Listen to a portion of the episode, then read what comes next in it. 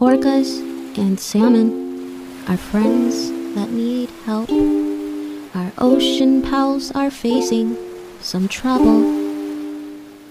Less trouble, more bubbles. There's so much we can do. Do you know what I'm thinking? Let's start breaching extinction.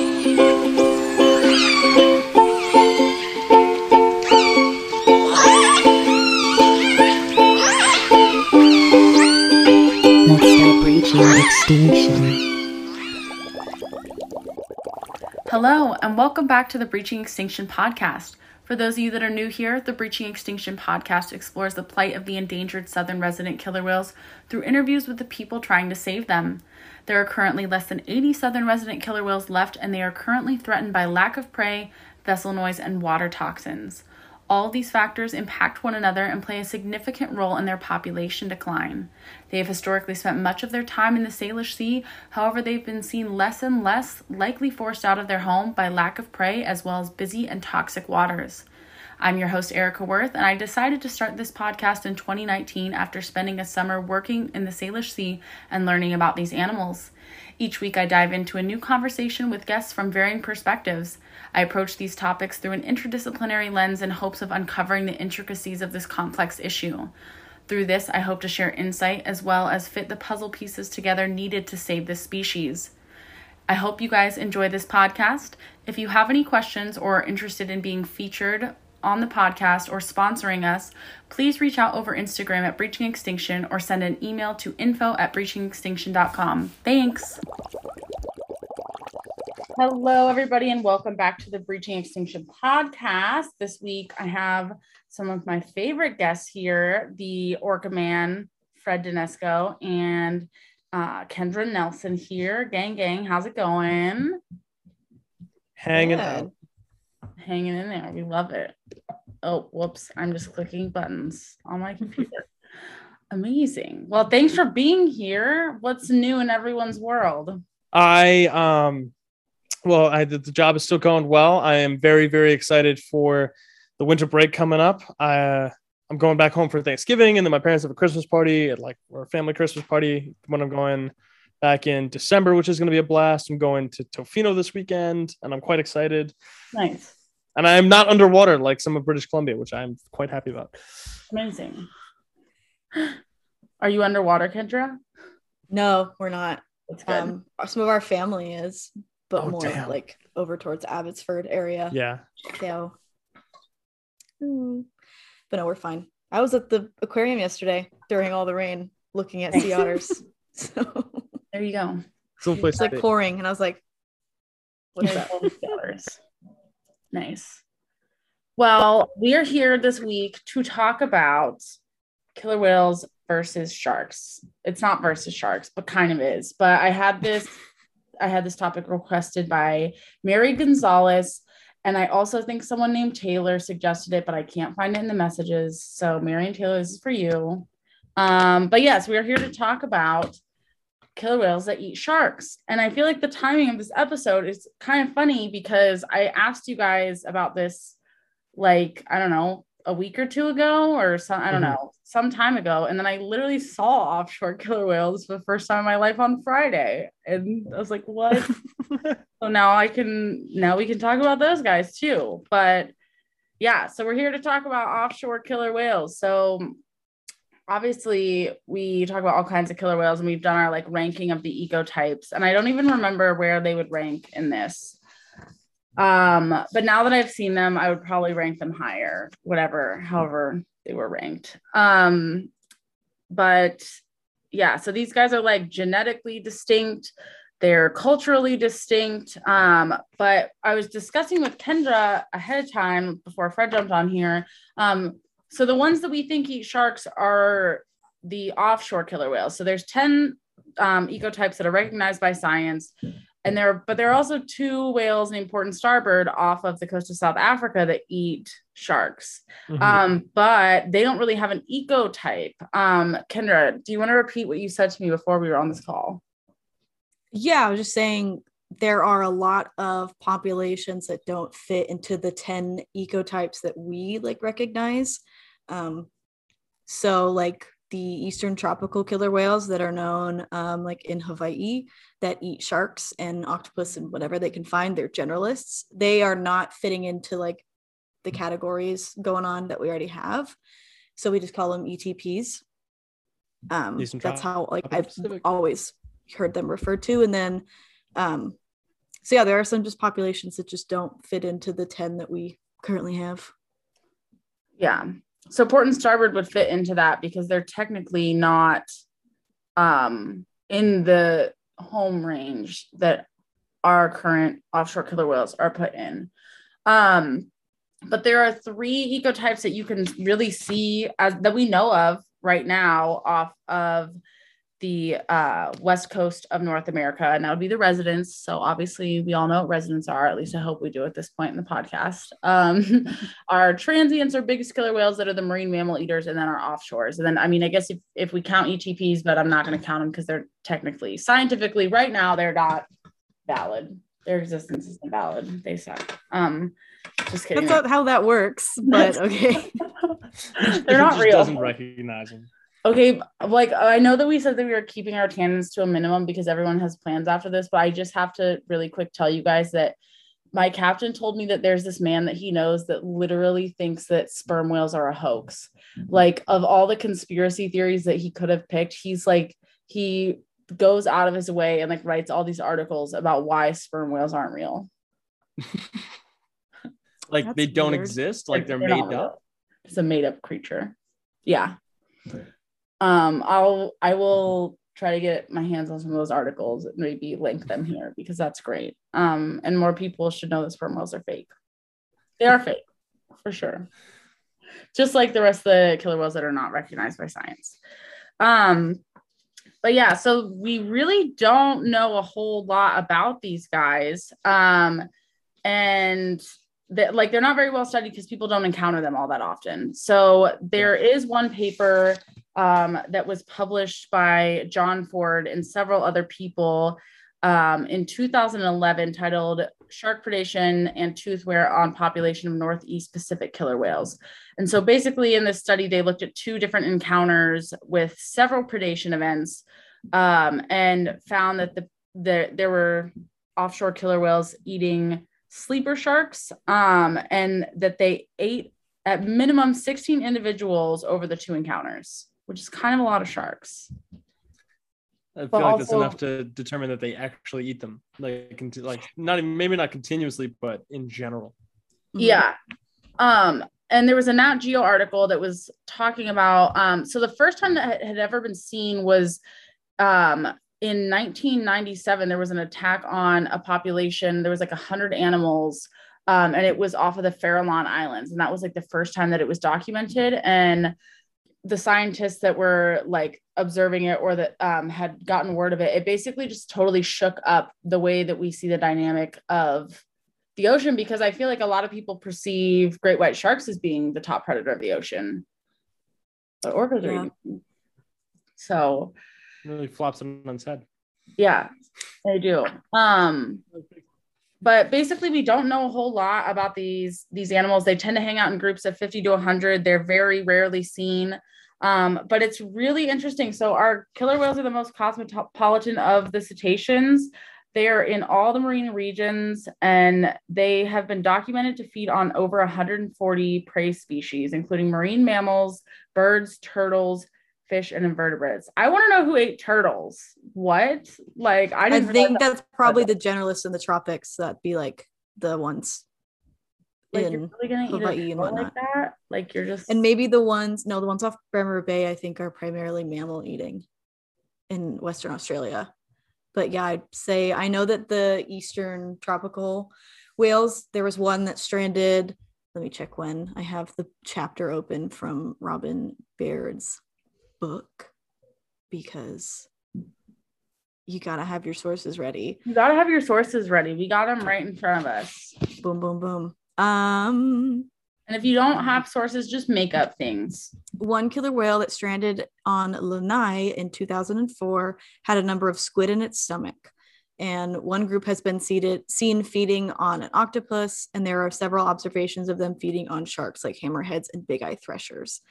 Um, and so I would just guess that it's like, these are probably the type of populations in the tropics that are around mm-hmm. higher densities of turtles that are eating turtles. There are turtles in other areas. Like we have leatherback, we have sea turtles up here. I think it's the leatherback um, and whatnot, but it's probably the tropical ones that are already generalists because they can't be specialists that are just like, that's a big turtle. Yeah. Food. Food. Delicious. That's wild. Um, yeah, that's kind of crazy. I just like wonder, like digestion wise, how that like works out for them. Well, they just um, get it out of the shell. I mean, when it comes to like the sharks, a lot of times, well, at least for like Port and Starboard, they're going for like the liver and not necessarily the entire shark. So they know how to precisely get into an animal and get the bit that they want. Yeah.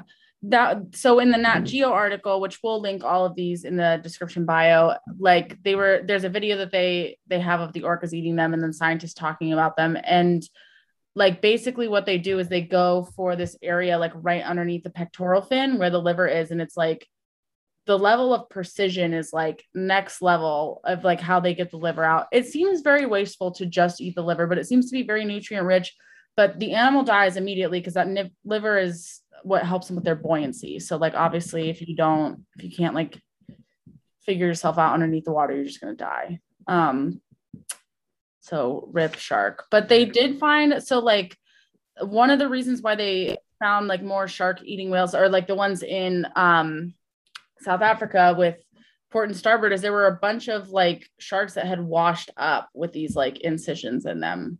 And it was like very similar to what they had seen here.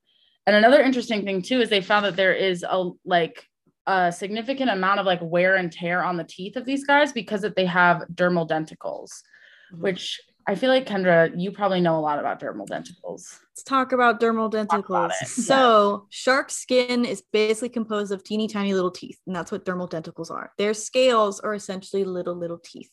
So touching a shark is nothing like touching a fish. While they all have scales and fish have like placoid and like two other different scale types that I can't remember the name of. Um, these dermal denticles, very different. They feel like sandpaper basically.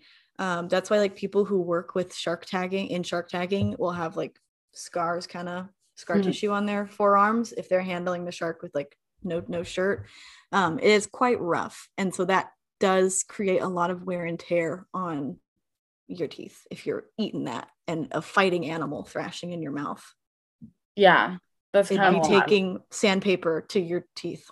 Yeah, little side question here: would rays have they don't have dermal denticles, but they no. are rougher than fish, if I would imagine.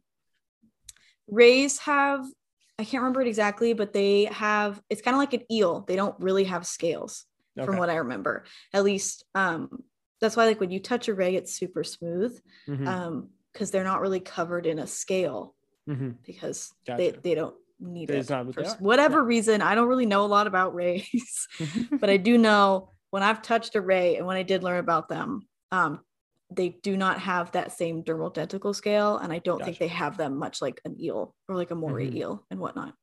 They slimy. They're slimy. Or smooth. They're not, I don't think eels are slime, not eels. I don't think, uh, what are we talking about? Stingrays right. are slimy, but they're really smooth. I think we've all probably touched one at an aquarium. For sure. Yeah. Yeah. Yes. That's wild. Um, what is the point of a dermal denticle? Like, it's just like to make it extra difficult to eat them, or like, is it just like that sharks are so punk and hardcore that like it's just it's equivalent where like the like um the spiky and on uh, the seventh chunk. Day, God made sharks metal.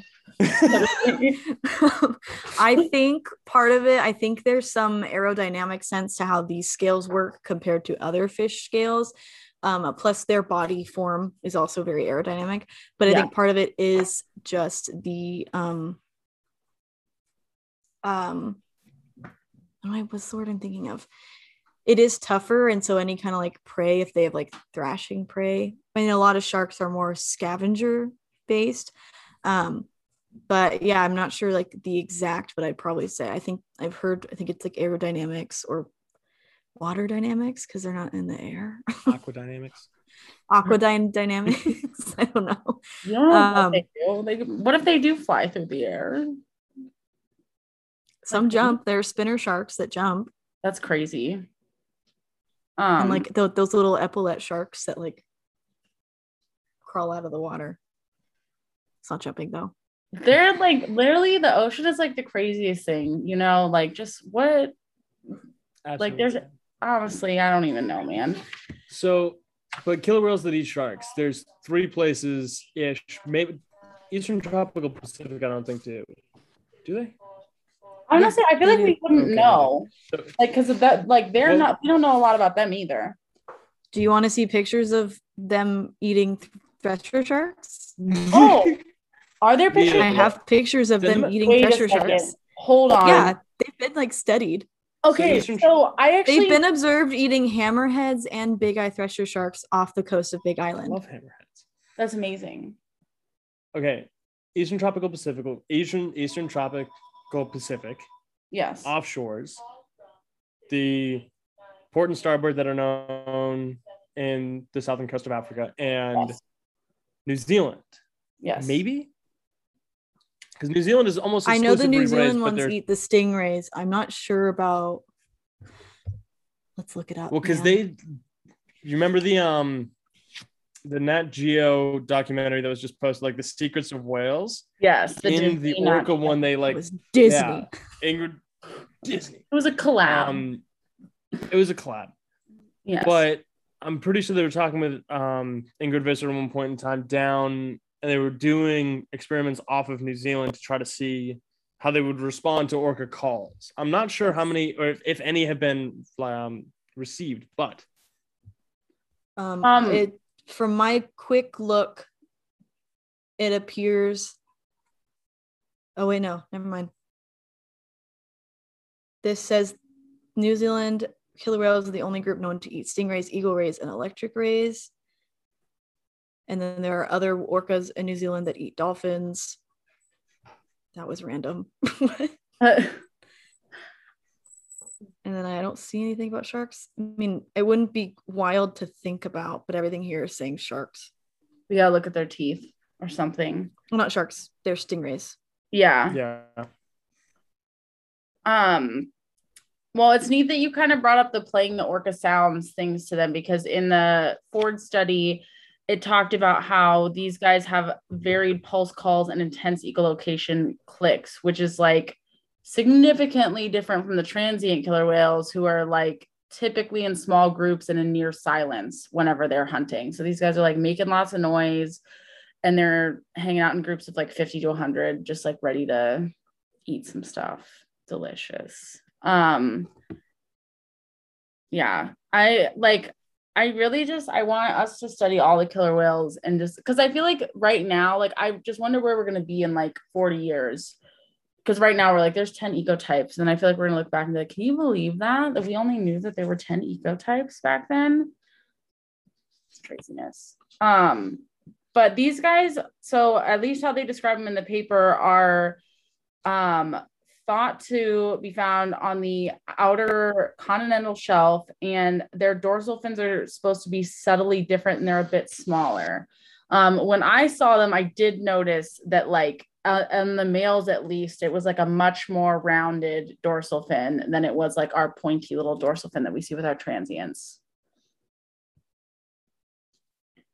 Are we frozen here? And Kendra. Oh, oh hi, Kendra. There you go. Yeah, our Wi-Fi sucks. Rip. Um. Okay, well, we'll just cut that out. Um.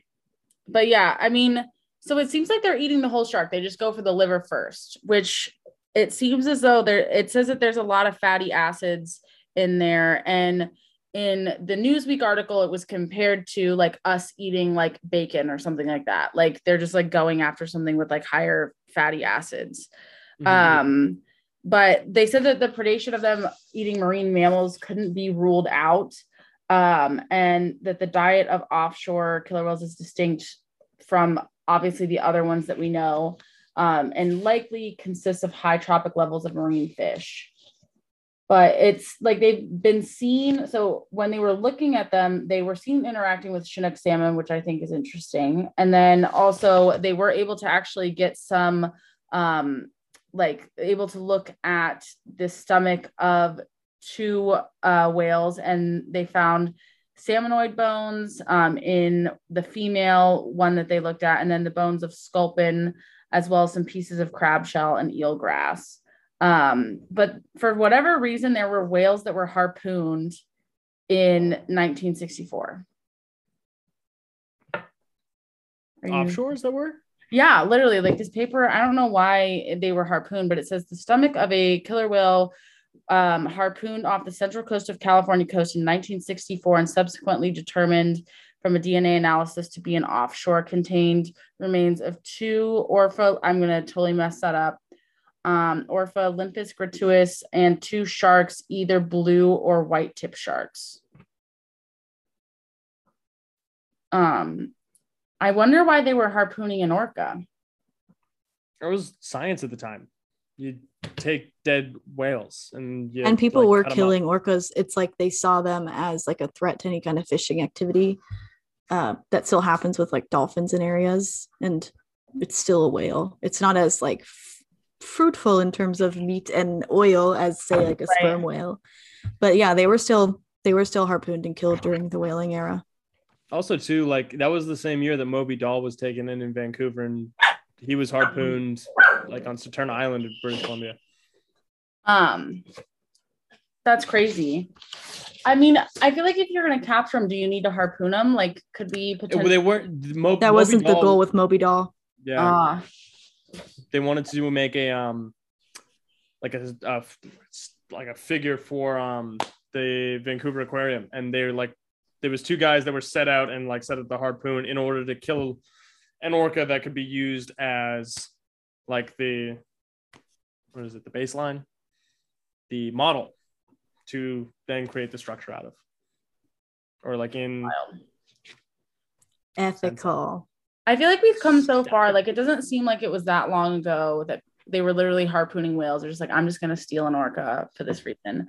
It makes me wonder like where we're going to be in like twenty years or forty years from now. And maybe we'll see where our ethics are going to be there, because that's like insane that we're like, obviously the capture era happened and like they were harpooning whales. I wonder, yeah, if it will be different. Kind of with whale watching, I always wonder about that, if that's going to be considered something that's ethical like twenty years down the line. We'll see. Time time is the only thing that can tell. That's the only thing I can say, tell. I'd like say back... probably, but I think it's I think very it's different than but... catching a whale. Like, yeah. That's very different. Yes, definitely very different than catching a whale, but also like still impactful nonetheless.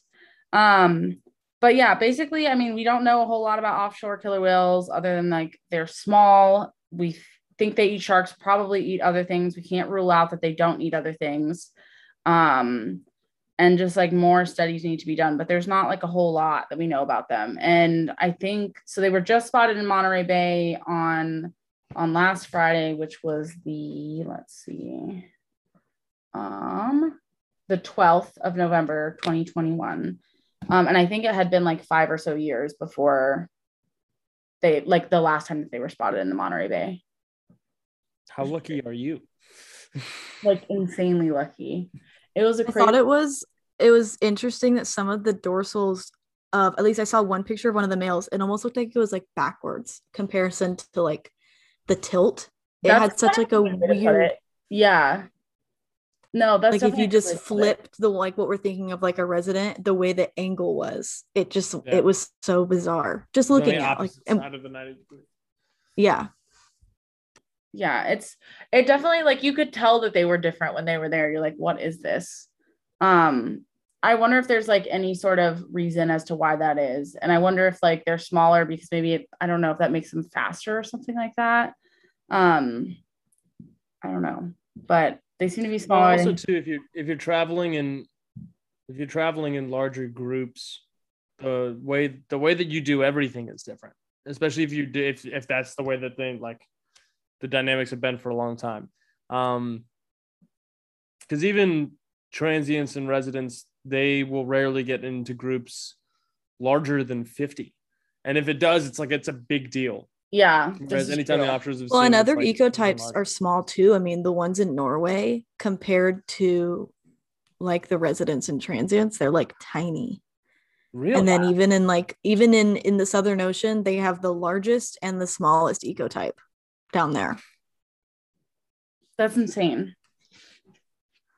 You need to like study everything. I'm just like, I need to know all the things. Um, the little, little, little baby Ross seas. Why are you yeah. so tiny? Just wheedle. Well, um, yeah, it like they had some babies in there, and the babies were super cute and super teeny. I'm curious as to if their family structure differs at all. I mean, it has to. There's no way that it's like the residents or the the transients where it's like those smaller groups. So I wonder how that works. Yeah. If they like still maybe maybe it's because like how we saw them and how they were described in this paper too is like you see fifty to one hundred of them, and they're in like groups that are spread out, and that's exactly what we saw. So I wonder if it's like family groups are spread out and then they kind of just like interchange. Um and I wonder if there's like like how we have Southern and Northern resident, if there's like that for offshores as well. And these are like super pod events with different mm-hmm. groups meeting up. You know, what if it is like, I mean, what if that that is all that we're like, who knows, like maybe we just happen to run into them when they're or doing maybe when they come by the coast, they all come together. That could be. That'd, that'd be a It's wild. a party. Yeah. I would, we need to, I, it would be great if we could find, like, we need to make, like, an international, like, marine mammal network where you can, I don't know, like, everybody's got, like, probably different studies that they do, but, like, you provide maybe, like, tags or, like, other things so that, like, say a research group was out, like if Moss Landing Marine Labs happened to have a boat and the offshores were out, if they could get out and just like detag them or something, that would be pretty sick. Um, I think the thing is they're usually in like the high seas area, and that's yeah. why we don't see them as much, because there aren't boats out there all the time in order to track them. This is true. Well, also so the think, boats that are out there, they're not they're not there to track them at yeah, all. Yeah, they're like, who cares? Yeah, this is true. Hmm. That'd be my guess. And then we see them on these few times that they're closer to shore. They may yeah. not be like high, high seas, like middle of the ocean, but like yeah. ranging out there where it's, we're not, you know? Yeah. I mean, I feel like they've got to cover some ground because they were like, so I was listening to the radio um, and our trip was at like eleven. I was listening to the radio at like ten, and they were just like talking about, they're like, oh, there's like a bunch of groups out here. Like, Um, and by the time we got to them, it was like eleven thirty. They were like kind of in the middle of the bay of Monterey Bay. And then, um, we were getting off the water, and it was like at like three thirty or so. And, um, one of the captains that was like the last with them, like by that point in like two hours, they were already down to like by Big Sur, which like isn't crazy far, but I feel like they probably go really long distances, probably longer than our transients and our residents, definitely longer than our residents for sure. It sounds like they don't stick around much either. No. Like, like you'll even Robson Bight, the only reason that it's around as like the protected area is because orcas have like, well, once they show up, they will hang out for any elongated period of time. But if they're showing up in Monterey and they're only there for less than half a day and yeah. like on their way down. They're busy. They have yeah. things to do. They have meetings. They're obviously talking about a lot. I didn't hear the hydrophone. I have to go back and um, listen to the hydrophone anyways, because I saw a very angled blow that I think is a sperm whale. I'm pretty sure I saw a sperm whale the other day, and I need to go confirm. Um, so if I, I'll, I'll see if maybe I, I'll see if they'll let me maybe include some of the um, sounds from when the offshores were here, because that would be pretty sick. Yeah. Um. But yeah, apparently they're very talkative. But that's what we know about offshores, not a whole lot. They're just like, they, they're not seen very often. We think they eat sharks. I'm pretty sure that um, Blue Ocean Whale Watch, that they had got some pictures of them eating sharks. Like the lighting wasn't great or anything, but like you could tell in the picture that it was a shark. That's cool. Putts around. Yes. Do you, either of you have or have seen hypothesis, hypotheses about why Port and Starboard are alone? I have not, but I mean, most of the time it's like, like if they hang out in family groups in the same way that ours do, it's like mom has died, sibling has died. And then like, they will try to find, most of the time, it, it seems as though the lone males will try to go find another family group or another female to hang out with. Like, that's what we see with Fat Fin. He's like just hanging out with this like post reproductive female, um, because the men, and orca men can do nothing. They rely on their moms. They're just big mama's boys and they can't do anything themselves. Um, so it's pretty, it's pretty remarkable then that those two are like doing their thing. Um, but yeah, I don't know why those two are together. What do you know, Kendra? I don't, um, I don't know much about like those two. I mean, if I was like going to poke out a random guess, maybe um, both their fam, like their matrilines, maybe like their moms are dead and mm-hmm. they were together, or if maybe they're related in some way. Yeah, they um, could be brothers, who knows. They stuck to, I don't know if there's been any kind of like genetic analysis. So if there has been and someone knows, send it to me because I don't want to be wrong. But if I like had to guess, they might be related. The matriline mama died or whoever was with them died and they stuck together and have made it. Yeah, for sure.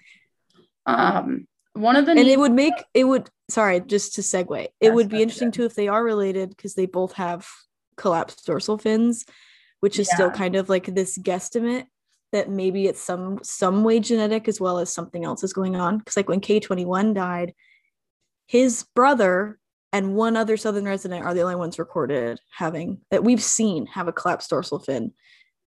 And so I don't know, it's just interesting that maybe genetics can play a part in how likely um dorsal structure issues happen in a whale. Yeah, no, that's like, that's definitely an interesting thought. Um, and I was like thinking the same thing, like when we were talking about that. I mean, yeah, that definitely could play a role in it. But then also I kind of wondered too, I'm like, are they just like, maybe it's like a combination of their brothers and they're like eating weird things that maybe the other whales aren't eating. And so that like their fins are collapsed as a result of that, like too much bacon equals. Well, that'd be interesting to like see what we could tell if like their tissue makeup is different and maybe isn't as strong. So their fin can't stay up. And then there's, but the, it's, it's always interesting to see collapsed dorsal fin individuals like alive in the wild. That sounds bad. Yeah. But like there's one in Norway named Flappy that lives with a family group and is alive and relatively healthy, but mm-hmm. he has a collapsed dorsal fin.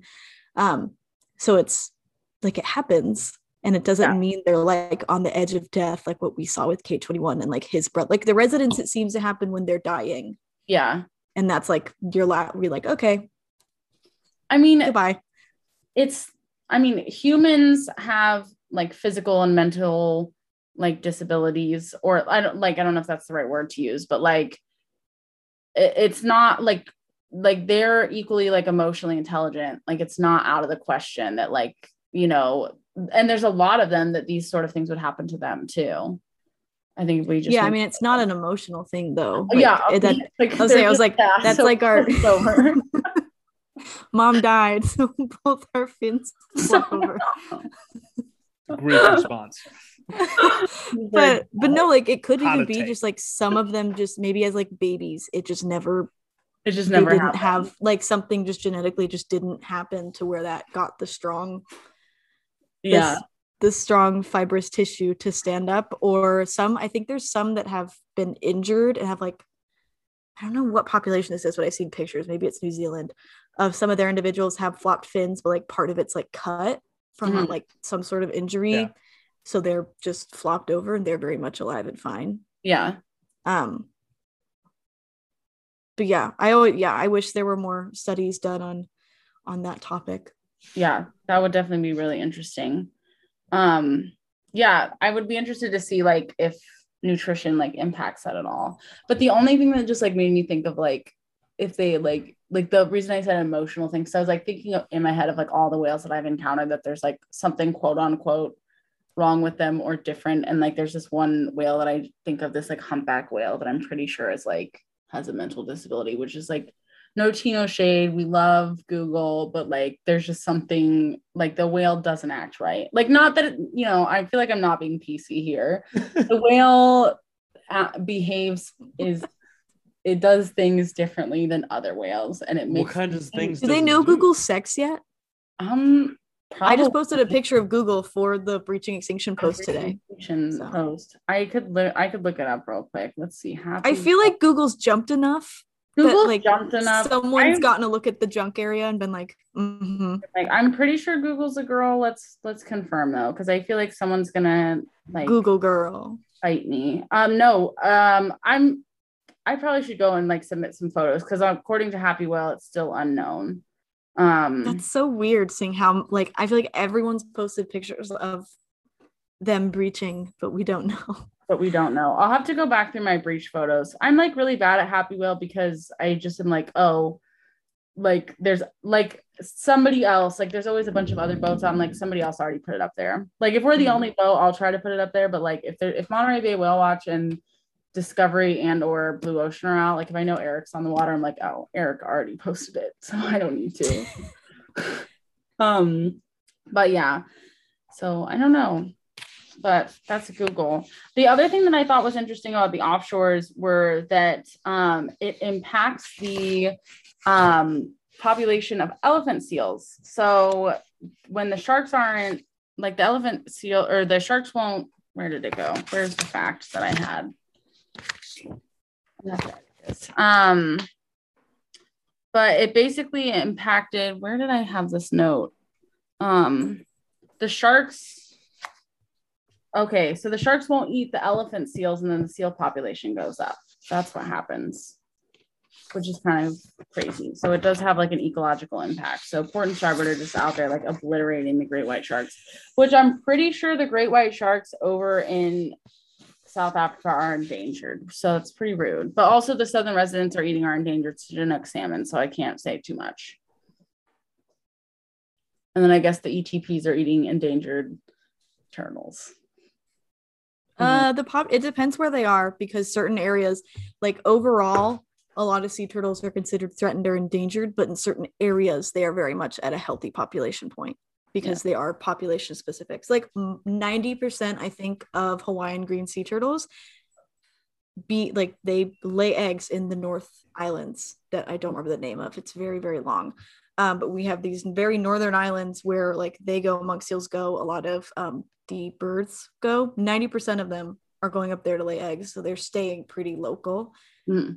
from birth to old age and hanging out on the shores. Uh, and from what I've heard from most people is, I mean, the Hawaiian green sea turtle population is still kind of like listed as like a threatened endangered species, but they're doing pretty well. Like mm-hmm. there's, but in other areas, I think like, um, I think in Micronesia, their, their population isn't considered the best. And then like our hawksbill sea turtles are pretty, are considered endangered and like never see them. But in other places, hawkbills, sea turtles are great.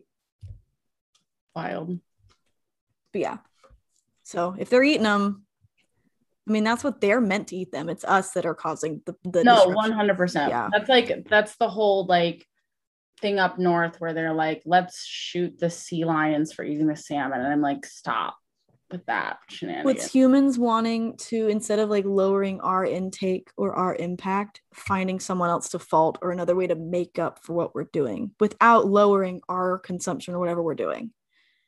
Uh, it doesn't have to be consumption. It could be like boat traffic. It could be it's like strip, like uh, vessel strikes, habitat destruction. Those are big yeah. things for like sea turtles. For sure. Um, bycatch, which has reduced a lot for sea turtles, but um, those kind of things, like we're not meaning to kill them, but it does happen. Gosh darn it, it's happening. Rip. Yes. Um. Well, I think we did a pre.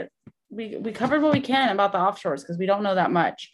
Um, but I do think that we should um, briefly touch on what's happening in Norway. Kendra, you've been following that a lot, and I think it's just important for people to stay relevant. Can you update us on Norway and Wales? Oh, yeah. Um, I don't know. Let's one update. You talked about Emma, right? When you had her on? We did. Yeah. I talked to, okay. I had Emma on, um, and she talked about how she went over there and was doing research. And um, the, the thing with Norway is that's the only place where you can swim with wild killer whales. And, um, uh, yeah, they have like an industry meant for it. Yeah.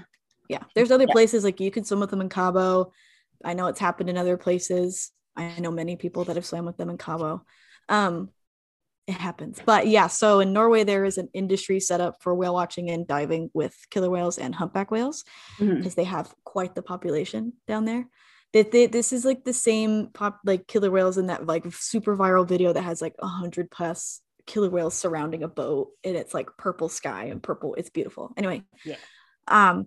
So yeah, so it's three days ago now, or two, two or three days ago, someone who works on a whale watching boat posted their experience recently with some of the dive operations and just talked about how frustrating it was. And this was, she was specifically sharing about Flappy because he was in this pod mm. and how these boat tours were putting one hundred plus people in the water around whales. Leapfrogging, which is just a really bad practice for right. being in the water with, usually with cetaceans, you're leapfrogging cetaceans, but anything, you should not be leapfrogging.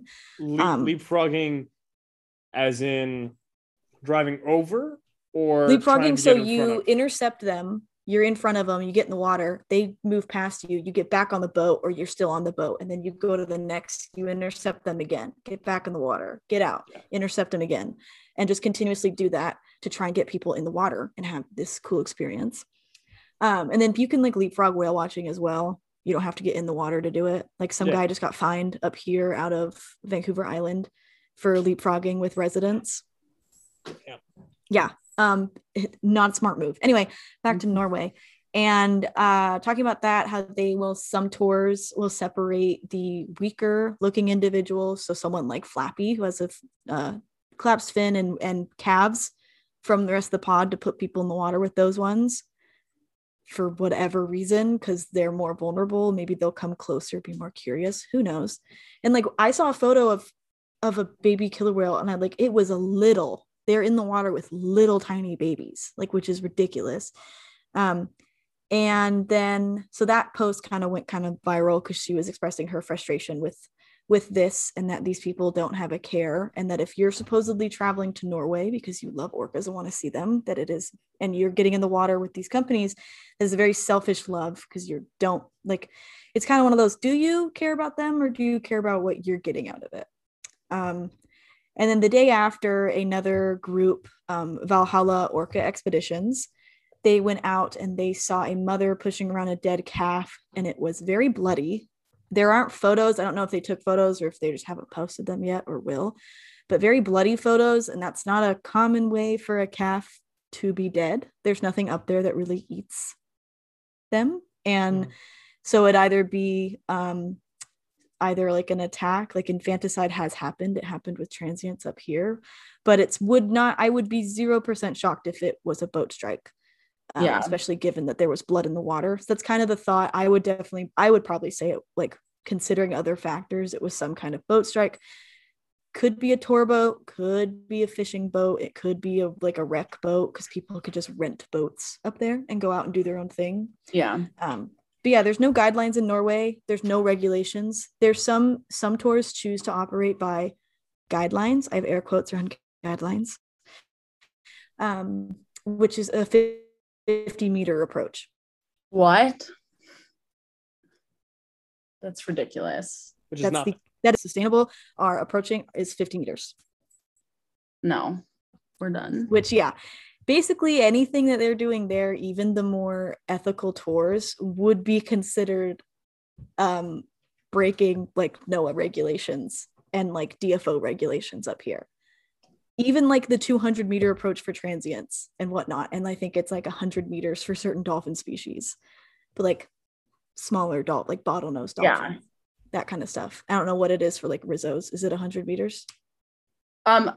It, it's a hundred, like California doesn't have any spe- species specific that I'm aware of. Okay. I think there's like, just like a general, like if you're within a hundred meters of certain, like that's what you should do. Yeah. Um, like the, the, the federal like Marine Mammal Protection Act is like, it's a hundred, yeah. hundred meters, hundred okay. yards away from like any marine mammal. Cool. Yeah. So, and these are just guidelines. They're not actual regulations. So there's just a lot of, um, I don't know. It's just frustrating, and hoping people don't go, because even the good tours are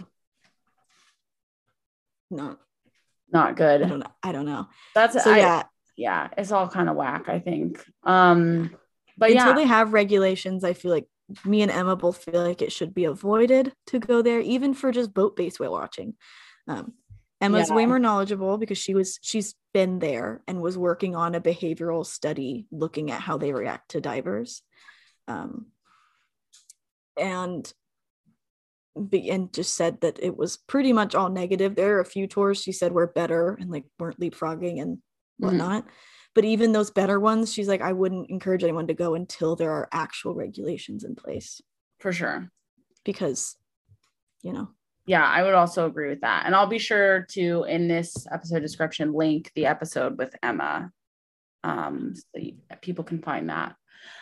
But yeah, that's very sad. Like super selfish. It's just like, that just is like the pinnacle of like human selfishness and like people wanting to be around animals. And it's like, at what cost, you know? Yeah. Like orcas are super magical and amazing, but like when it, there's a baby dying and there's like over a hundred boats in the water, like that's, we, we have gone way past the line. Well, even like a live baby. I like, mean, like I've, I've swam with many animals, um, two different species of dolphins, and there are I believe there are good ways and very ethical ways that you can be in the water. It's obviously heavily debated um, that if there is any, because anytime you're in the water with anything, there is an impact. There are ways to severely minimize that, like being out, like not chasing, um, not diving at all. Like you just mm-hmm. stay at the surface and you don't approach from a boat. Like you'll swim out, kind of put the boat farther away, get in the water, yeah. whatnot. Um, And like when I was in the water with ball-nosed dolphin, we were quite far away. And then that dolphin was five feet from my face staring yeah. at me. And I was like, hello. Yeah. And that is the only time that's like ever happened. Every other dolphin experience, they like drive, like they don't drive. Mm-hmm. They swim by. Yeah, they're driving. Um, from, from, but so there, I think there are ways. I think they're probably the minority, the ethical, sustainable ones that are doing it the right way are the minority. Mm-hmm. Um, just from what I've seen. Yeah. Um, And this is the example of bad, bad, bad, bad, bad. Yes. And I think the people, I think there are people up there who care about the whales and want what's best for them. But I think the majority see it as this cash grab to exploit an orca. Yeah. For tourist money or whoever wants to for come. Sure. And big influencers go and do it and share about it. That's why influencers are the worst. It seems you, Kendra, big and, and Fred, sorry. It seems big and magical. You guys. No, I'm I'm Jordan, I'm horrible. Yeah, I, I also am not a big influencer, but you're right. I'm horrible. Yeah, you literally harpoon whales every day. Um, yeah, that's no, how I work out. Yeah. Um, I yeah. I, Why else would anybody do javelin in high school? Yeah, exactly. Yeah, that's just to prepare. Yes. Awesome. Well, I feel like we covered that a lot. That was satire. Yeah, it was. Yes, I'll, I'll, I feel like there, that there was a people, lot. Have to know that, especially I think that's a given. I hope that they do. I'm not I hope you do not like, oh my god, there's so many messages here. Who is this? What? Um, yeah, amazing. Well, hopefully people know this is a joke, oh, yeah. and if they don't, then it's a joke. Then it's a joke. I'm telling you straight yeah, up. We'll tell it clearly. No, it's humor. Yeah. Okay, well, thank you guys yeah. so much for being here and chatting, and go follow Fred and Kendra. Yeah, get the hair off of your armpit. That's I saw it's you. It's just sticking to my shirt. It's driving me crazy. Amazing. Um, go follow them on all the places at OrcaMan and at Intertidal Kendi. Um, and follow at that. Breaching Extinction. Oh, thank you. And at Orca Wirth. At Orca underscore Worth. One's like the private Orca personal underscore. account, because I had to make a separate professional account because we don't need the world seeing what kind of shenanigans I'm up to in my free time. And, and my dog. But Orca Worth is the is the photography one, right? Yes, Orca underscore Worth. Yes. Okay. Yes. Orca okay. underscore okay. Worth. I'm so sorry. Yes. Yes. What's it? The other one is, and now everyone knows. So just it's great. It's good. That's okay. okay. Yeah. That's why you keep stuff on private. Exactly. That's why we do that. You also don't you put it on in the Breaching Extinction bio? The photography one. I think you have Orca. Oh, do I have the wrong one? Oh, that is. That, that Let me check. I could have sworn it was Orica. Have you gotten like? No, an no, no. I did the right one. I did the correct one. Okay, yeah, it's orca work. Okay, okay. I also made that because I've had people from the podcast try to follow me on my actual Instagram, and I'm mm-hmm. like, I we don't need this. Um, I not guess. that I don't like them, but it's just we don't like me being drunk in Mexico is not the vibe for everyone. Um, amazing. Okay, well, thank you guys for being here, and everybody have a good week. Bye.